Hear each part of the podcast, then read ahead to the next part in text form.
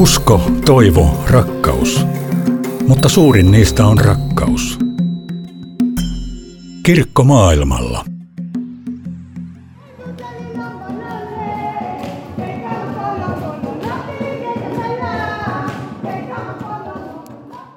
Suomalaiset on tehnyt lähetystyötä 1800-luvun loppupuolelta lähtien ja työllä on paitsi levitetty hyvää sanomaa, myös alusta asti käännetty raamattua, tuettu koulutusta, kirjakielen kehittymistä ja tasa-arvoa. Alusta asti suomalaiset on tehneet työtä hyvässä yhteistyössä paikallisten kanssa ja toisin kuin monet muut heidän omalla äidinkielellään. Alkuaikoina suomalaiset lähetystyöntekijät oli hyvin keskeisessä roolissa, jotta kirkkoja ylipäätään syntyi ja sanoma levisi. Mutta tuosta ajasta lähetystyö on kuitenkin muuttunut tosi paljon ja muuttuu jatkuvasti. Nykyään kristinuskon sanoma on tuttu eri puolilla maailmaa ja kirkkoja on paljon myös kehittyvissä maissa, mutta usein ne on edelleen köyhiä, pieniä ja tarvitsee toisenlaista tukea kuin aikaisemmin. Suurin ja vanhin lähetystyötä tekevä suomalaisjärjestö Lähetysseura on uudistanut viime vuonna strategiaansa ja samalla hieman ajatellut uusiksi lähetystyötä, kirkollista työtä. Mitä tässä työssä tehdään nykyään ja minne kirkollinen työ on oikein menossa? Minä olen Laura Häkli ja näihin kysymyksiin on vastaamassa kirkko- ja teologiateeman päällikkö lähetysseurasta Tero Massa. Tero on tehnyt töitä lähetysseurassa kymmenisen vuotta, joista kuusi vuotta Kaakkois-Aasiassa, Taimaassa, Kambodsassa, Myanmarissa ja Singaporessa. Tervetuloa kuuntelemaan Kirkkomaailmalla ohjelmaa. Kirkkomaailmalla. Lähetysseurassa on nyt tämän vuoden alusta saakka ollut voimassa uusi strategia, joka on, jonka mukaan mennään seuraavat viisi vuotta ja, ja siihen liittyen tämmöinen suuri kirkollisen työhön liittyvä tavoite on, että kirkot, paikalliset kirkot eri puolilla maailmaa, meidän kumppanikirkot, ovat vahvistuneet lähetystehtävässä. Mitä voisit kertoa tästä? No mä ajattelin, että meidän strategia on tässä kohtaa niin kuin jotenkin kirkollisen työn tai kirkon olemassaolon ytimessä. Eli jos ajatellaan, että, että, että, että semmoinen ehkä toisenlainen tapa ajatella lähetystyötä, yleensä ajatellaan, että kirkko tekee lähetystyötä, mutta me ajatellaan niin, että Jumala tekee lähetystyötä ja kirkko on tavallaan sen lähetystyön niin kuin kanava ja väline.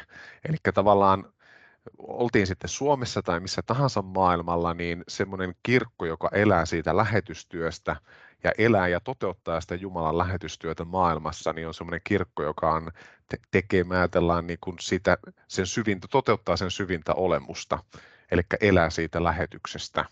Ja tämä on semmoinen asia, jota me halutaan vahvistaa No sitä voidaan tehdä tietysti kauhean monella tavalla. Me ollaan itse valittu tässä strategiassa, e, että sitä tehdään esimerkiksi sillä, että, että me vahvistetaan kirkkojen omaa niin kuin johtamista ja sitä organisaation rakennetta ja autetaan kirkkoja niin kuin löytämään se syy heidän omalle olemassaololle, että on niin kuin mahdollistavaa, auttavaa tukea niille kirkoille ja luodaan ikään kuin semmoisia tiloja, joissa se kirkko voi ikään kuin uudelleen, niin kuin, äh, uudelleen löytää ja vahvistaa sitä, sitä omaa lähetysnäkyänsä. Tämä on esimerkiksi yksi. Ja niin kuin kirkkojen johtajat ja kirkkojen johtavissa asemissa olevat henkilöt ja heidän tukemisensa tässä on niin kuin jotenkin ehkä se niin kuin yksi keskeisimmistä hommista ja tavallaan me yritetään auttaa myös meidän kumppanikirkkoja siinä, että ne pystyy seisomaan omilla jaloilla, että ne ei tarvitsisi ehkä niin paljon rahallista apua esimerkiksi lähetysjärjestöiltä, vaan että pystyisi itse saamaan niin kuin taloudellisesti se omat jalat kantamaan sitä omaa työtänsä. Ja sitten me halutaan vahvistaa teologista koulutusta, ja eli kun kirkolla on on hyviä koulutettuja työntekijöitä ja vapaaehtoisia niin, niin kuin julistustyön tai diakoniatyön tai hallinnon parissa, niin se taas auttaa sitä kirkkoa siinä niin kuin lähetystehtävässään.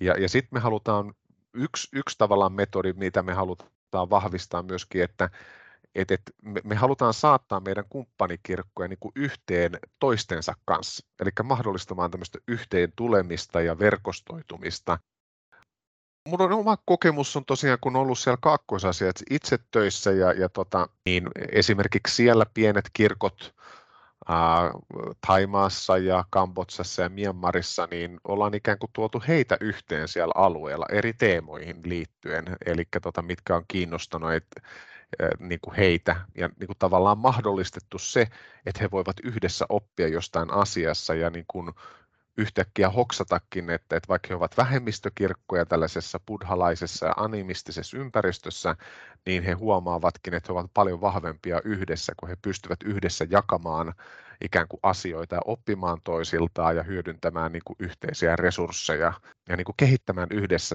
tähän verkostoitumiseen, niin näiden lisäksi ehkä sitten olisi hyvä mainita se, että me lähetysseurassa halutaan tukea näitä meidän kumppanikirkkoja siinä, että heillä olisi uusia aloitteita tämmöisen tavoittavan ja julistavan työn saralla. Eli, eli tavallaan uusia tapoja saavuttaa ja tavoittaa uusia ihmisiä kirkon jäseniksi, niin se on yksi semmoinen iso juttu, jota me halutaan niin kuin, äh, sparrata ja haastaa näitä meidän kumppanikirkkoja esimerkiksi just tässä työssä. Äh, jos mietitään niin kuin painopistettä, niin mä näkisin ehkä siinä sen, että, että me lähetysseurana ollaan tietysti lähetetty pitkän aikaan lähettäjä maailmalle ja nyt on varmasti paljon semmoista niin kuin mietintää, että mikä on semmoinen niin kuin lähetystyöntekijä 2.0 tai 3.0, siis mikä, mikä on semmoinen lähetystyöntekijä, joka vastaa, vastaa näihin kirkkojen tarpeisiin, niin kyllä se on semmoinen mahdollistava, yhteen kytkevä, saattava osaaja, joka pystyy ikään kuin, niin kuin helpottamaan kirkkojen omaa työtä ja, ja, ja tota, tukemaan sitä johtamista ja suunnittelua ja, ja tällaista osaamista me niin kuin lähetysseurassa varmasti tullaan jatkossa kaipaamaan niin kuin yhä enemmän. Ja kyllä mä sitten näen, että meidän lähetysseurassa on hyvä pohtia sitä, että, että mikä meidän painopiste siinä, että, että kuinka paljon me halutaan jatkossa luottaa paikallisiin työntekijöihin enemmän kuin esimerkiksi nyt. Eli, sen sijaan, että lähetetään suomalainen ihminen toiselle puolelle maapalloa, niin mitä jos palkattaisikin sieltä paikallisia ihmisiä tekemään sitä työtä. No kyllä me ollaan jo pitkän aikaa tietysti ajateltu niin, että ne niin kuin parhaat lähetystyöntekijät vaikka tavoittavassa työssä ja, ja siinä niin on niitä paikallisia ihmisiä, jotka toimii niissä kirkoissa, että he ovat niitä tavallaan lähetystyöntekijöitä eh, niin kuin siinä mielessä, mitä se on joskus aikaisemmin, kun länsi esimerkiksi lähetysseuran aloittanut työtään jossain, niin silloin se tavoittava työ on ollut tosi tärkeä. Nyt se vastuu on paikallisilla ja sen tukeminen ja valmentaminen siellä, missä he toivovat sitä, niin on tavallaan se niin kuin meidän rooli. Ja, ja tota, ehkä myös semmoinen yhä enemmän semmoinen rohkeus vaan luottaa siihen, että ne paikalliset osaa sen duuninsa – kaikista tietysti parhaiten, kun he ovat sen kulttuurin lapsia, sen kirkon lapsia, niin, niin tota, että sen niin kuin, tukeminen ja sen niin kuin, hyödyntämistä ja sen tukemista niin, niin vahvistetaan. No mainitsit tuossa teologisen koulutuksen yhtenä painopisteenä. Missä tilassa se on nyt, tämä koulutus luterilaisissa kirkoissa ja mitä, mitä voidaan saavuttaa sillä, että lähetysseura tukee teologista koulutusta? Teologinen koulutus luterilaisissa kirkoissa ympäri maailman on isoissa haasteissa. Se on ehkä, jos ajatellaan vaikka Etiopia, Tansania, kirkkoja, kirkkoja, joissa väkimäärä kasvaa hurjasti, niin siellä tavallaan ei riitä työntekijät niin kuin palvelemaan niitä ihmisiä, ketkä kuuluu kirkkoon. Eli tavallaan se tarve sille teologiselle koulutukselle volyymitasolla on tosi iso. Ja sitten jos mietitään vaikka, vaikka Aasiassa ja Kaakkois-Aasiassa, jossa on pieniä kirkkoja tai niin kauemman niin kuin tuolla itäisessä Aasiassa, kiinalaisella alueella, niin, niin siis siellä ne seminaarit on aika pieniä, jotka antaa sitä teologista koulutusta. Sitten on vähän semmoinen taipumus, että jokainen kirkko haluaa perustaa sen oman oppilaitoksensa, ja, ja sit sitä kautta niin kuin resursseja ei ehkä käytetä kaikkein parhaalla tavalla hyödyksi. Eli nyt se, mitä me voidaan tässä tilanteessa olla niin kuin tekemässä, niin on se, että me systemaattisesti niin kuin yritetään kytkeä näitä seminaareja niin toisiinsa, että he tekisivät enemmän yhteistyötä. Siis et, ja sitten me voidaan vahvistaa ihan puhtaasti sitä, että me tuetaan tämmöisiä niin kuin hyvälaatuisia oppilaitoksia, että ne antaa niin kuin niin kuin korkeatasoista teologista koulutusta, joka ihan aidosti niin kuin varustaa niitä työntekijöitä niihin haasteisiin, joita ne kirkossa kohtaa. Teologiset stipendit kanavoidaan luterilaisen maailmanliiton kautta, mutta edelleenkin meidän kumppanikirkot on siellä niin kuin saamassa näitä stipendejä, mutta että tämä on tehty esimerkiksi just siitä syystä, että meillä on isot tämmöiset yhteistyöedut siinä, että me ei pyöritetä tätä järjestelmää, joka, joka sitten vie aika paljon resursseja, vaan tehdään sitä yhdessä ison toimijan kanssa. Ja siis annetaan tätä kautta stipendejä niille lahjakkaille nuorille, ketkä haluaa tulevaisuudessa palvella kirkkoa. Raamattu on maailman käännetyin kirja, mutta vielä raamattua käännetään myös, tai tuetaan raamatun käännöstyötä lähetysseurassakin. Miksi ja miltä kieliltä raamattu vielä puuttuu? Raamatun käännöstyö siis on ollut pitkään aikaa lähetysseuran siis ihan jotenkin keskeistä työtä ja sitä se on edelleenkin ja se liittyy tähän lähetystehtävän niin kuin vahvistamiseen, että se on osa mm, kirkkojen lähetystehtävää myöskin kääntää raamattua. Meillä on maailmassa vielä 201 miljoonaa ihmistä, joilla ei ole vielä omalla äidinkielellään yhtäkään jaetta. Eli on vielä monia ihmisiä, ketkä eivät pysty lainkaan lukemaan niin kuin raamattua omalla äidinkielellään. Eli tota, tässä on tietysti työsarkaa vielä niin kuin lähetysseurankin näkökulmasta edessä.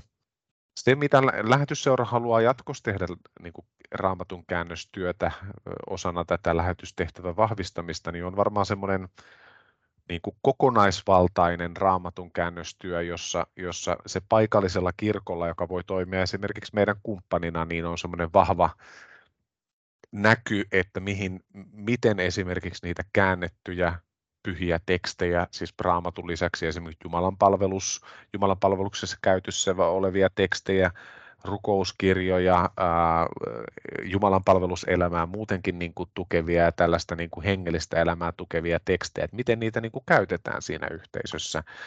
Ja minusta tästä niin kuin loistava esimerkki on, on e, Pohjois-Taimaassa tehtävä käännöstyö, jossa Thomas ja Riikka-Maria Kolkka ovat, eli käännetään raamattua tälle luokansan kielelle ja, ja tota, siellä tulokset on ollut tosi vaikuttavia sen suhteen, että, että se tavallaan niin kuin, se vahvistaa sen luo kansan niin oman arvon tuntoa, sitä, että he ovat olemassa ja heillä on oikeus omaan äidinkielensä myöskin sen niin kuin raamatun käännöstyön, raamatun käännöstyön kautta. Eli tota, se on esimerkiksi yksi niin hyvä esimerkki tästä lähetysseuran niin kuin tulevaisuuden raamatun käännöstyötä. Haluatko vielä kiteyttää, että missä sun mielestä meidän kumppanikirkot maailmalla on erityisen hyviä? No, missä ne on erityisen hyviä, niin on tietysti siinä, että miten eh, he osaavat ikään kuin sen, sen sano, sanoman niin kuin kytkeä siihen paikalliseen kontekstiin, siihen kulttuuriympäristöön. että sehän on tavallaan se, se heidän isoin haasteensa ja varmaan se, missä syntyy niin kuin vahvinta niin kuin osaamista ja sen niin kuin rohkeassa niin kuin käyttämisessä ja hyödyntämisessä, niin me halutaan tietysti tukea.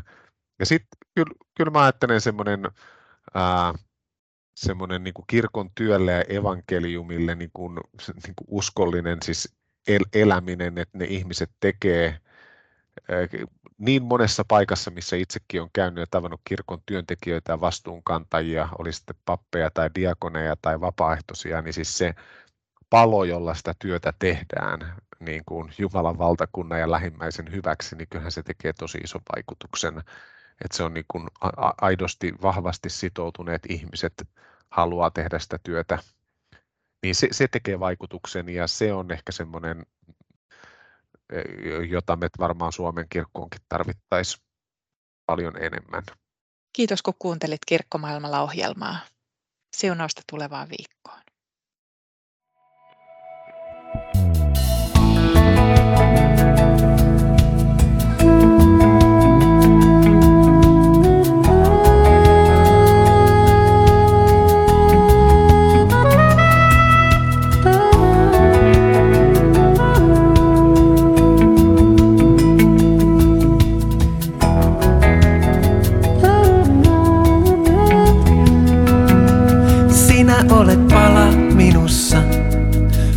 Kokonaan et koskaan irrota. Muistan sinut hädin tuskin nyt, kuitenkin on jotain säilynyt.